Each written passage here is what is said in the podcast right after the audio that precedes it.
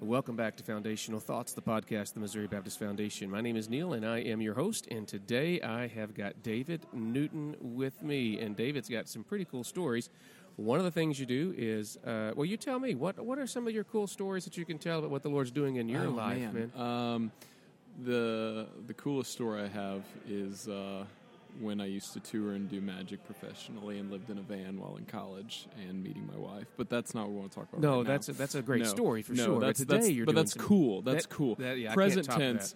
Present tense. Um, I tell people uh, I've got four young kids. I own a rapidly growing uh, web design business, and then I currently do the youth group and pastor our church, which sounds like a recipe for disaster. There's a lot of things going on there. so let's yeah. take one of those at a time. Let's Yeah. first start talking with the website development company. Yeah. What's the name of that company? And what Megaphone Designs. Megaphone Mhm. Designs, and what do you guys specialize in? Yeah, we specialize in uh, churches and small businesses, uh, nonprofits. Okay. So we, we started it with the idea that many people are spending thousands of dollars for websites, and we could do it for hundreds. And so we started it um, with mainly wanting to target churches. We worked with the Missouri Baptist Convention, uh, doing the Pathway, and some other conventions, Illinois Baptist Convention, uh, Louisiana.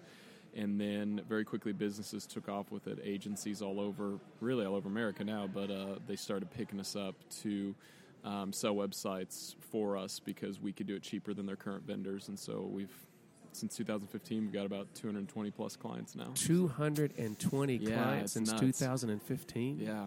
Wow. So there's been some the necessity of some rapid growth for your yeah, ability yeah, to support all of It's that. It's been crazy. Yeah, yeah. Wow. And so those are some stories you could tell as well. And then you you've been a youth pastor Yeah. and yeah. are a youth pastor, and then the pastor left, Mhm, and so the mhm. church is kind of leaning you, on you right now to do both. How does that work? Yeah, so uh, I- I wanted to avoid vocational ministry for a long time. I didn't want to be a hired holy man. Uh, just you, you hear all these stories about how Sure. this goes poorly, and it's like, man, I don't want to do that. But you know, it's interesting when you when you're following Christ. Um, gifts naturally come out of you, and so like you know, uh, a good friend of mine always told me, man, when, when you're following Christ, I notice you just tend to lead worship a lot. That happens a lot, you know. And so I was leading worship at this church and helping out with the youth and, and really pushing discipling and building relationships. And when the youth pastor left, God made it really obvious, like, hey, you, you can shepherd this youth. You can spend time with them. You can show them how to build meaningful relationships. So we started doing that, and uh, about a year and five months after that, um, when the, the, the pastor was going to leave the church, you know,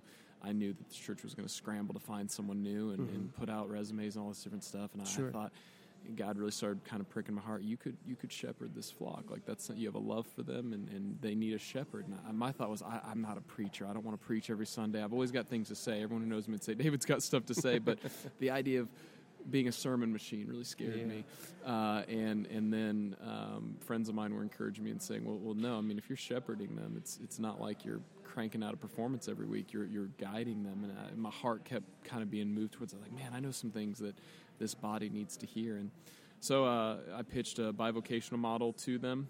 Uh, brought another guy on, uh, kind of alongside me, and uh, they went for it. And so we've been doing that for three three or four months now, and it's it's been going really well.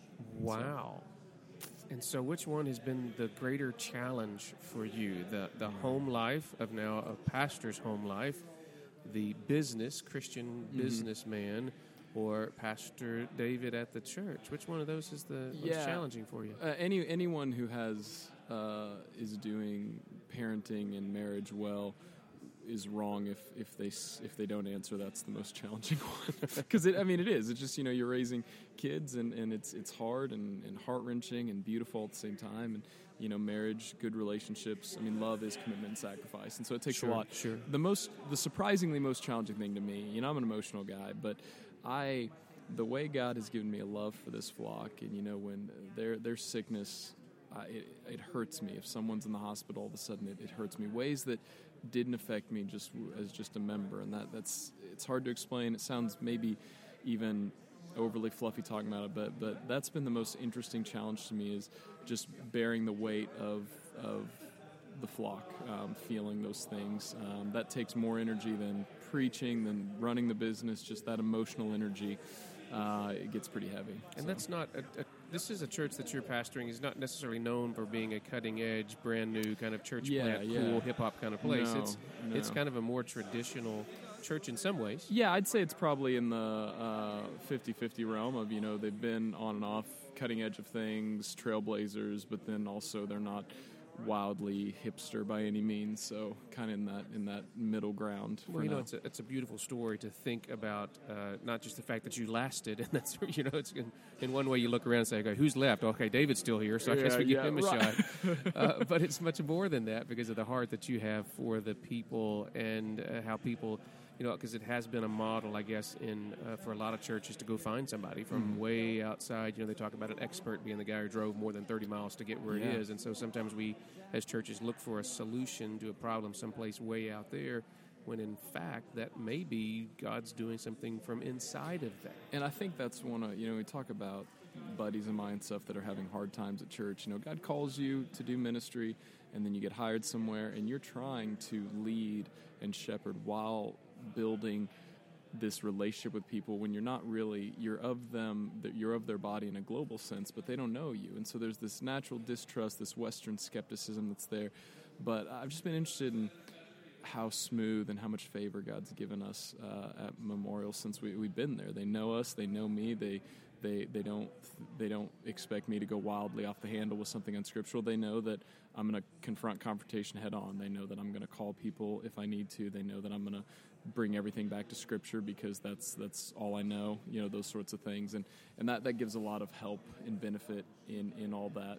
Um, it makes the harder conversations a lot easier. And there is a whole lot to, to what I call fit. Do you fit within this congregation? Mm. Do you fit the body?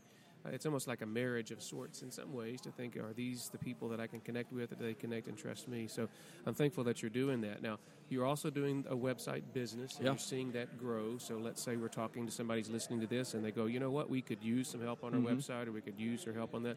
How does a person get in touch with Yeah, you? yeah. Yeah. Um, the the two things I would I would plug right away because I'm a salesman at heart. Well, uh, good. You should be. We we do churches church websites for ninety nine dollars. $99. Yeah, and the reason we do that is because we, as our business has grown, we love the body. We we believe that Christ is um, commissioning the church to be His hands and feet on you know on earth, and this is where the kingdom comes. Like kingdom come, that will be done.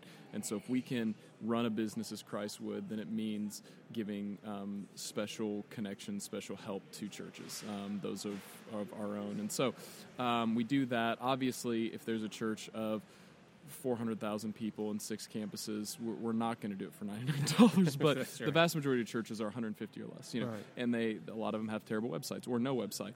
And, when we you're saying ninety-nine dollars, that ninety-nine dollars for the first week, and then you're going to increase the price after. no, it's What is it? ninety nine dollars for the website build, and so what they'd normally Period. be spending, yeah, what they'd normally be spending fifteen hundred, three thousand dollars for, and then we do have a um, annual hosting and support that's uh, uh, pretty pretty fair. I mean, and that's there's no hook there. It's either three fifty a year or eight fifty a year, Okay. um, depending on who's posting all the content for them. So we have a lot of churches that pay us. Uh, Eight, again, under thousand dollars a year, eight fifty a year, and we post all their content for them. We're their Wow. webmaster. That's a great deal. it's it really benefits them and, and i love those relationships because you know it prevents them from accidentally running the website into the ground Yeah, uh, and they sure. love that too Yeah. and then small businesses you know we most all of our websites are five to eight hundred dollars Okay. uh, so um, every now and then something's outside of that but five to eight hundred dollars for uh, small businesses nonprofits in that realm and then uh, either fifty dollars a month or ninety nine dollars a month. Again, depending on who's posting content, how much Wow. we're providing help. So those prices have been sustainable and uh, be able to grow people that way and grow those connections. Well, you're so right because nowadays so many people are making an impression or making a decision about a church or an organization based on what they see on the web first. You know, it used to be you went to Sunday morning worship service and kind of checked things out, or maybe you drove by the building first and then did that.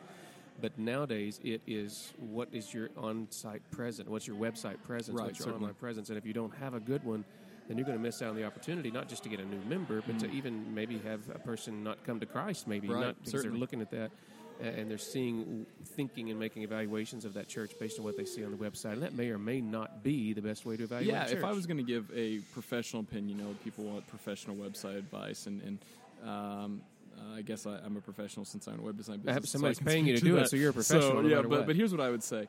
Every church has the conversation of what to put on their website, and Right. there's two facts. You Okay. know, if you're listening, two facts every church needs to know. Uh, people are Googling you. Okay. Whether or not you have a website, they have Googled you, and you have missed people because of it. That's the fact. Um, if you're, especially if your website doesn't exist or it's not mobile responsive. The second fact is the vast majority of people that are coming to your website are not your members.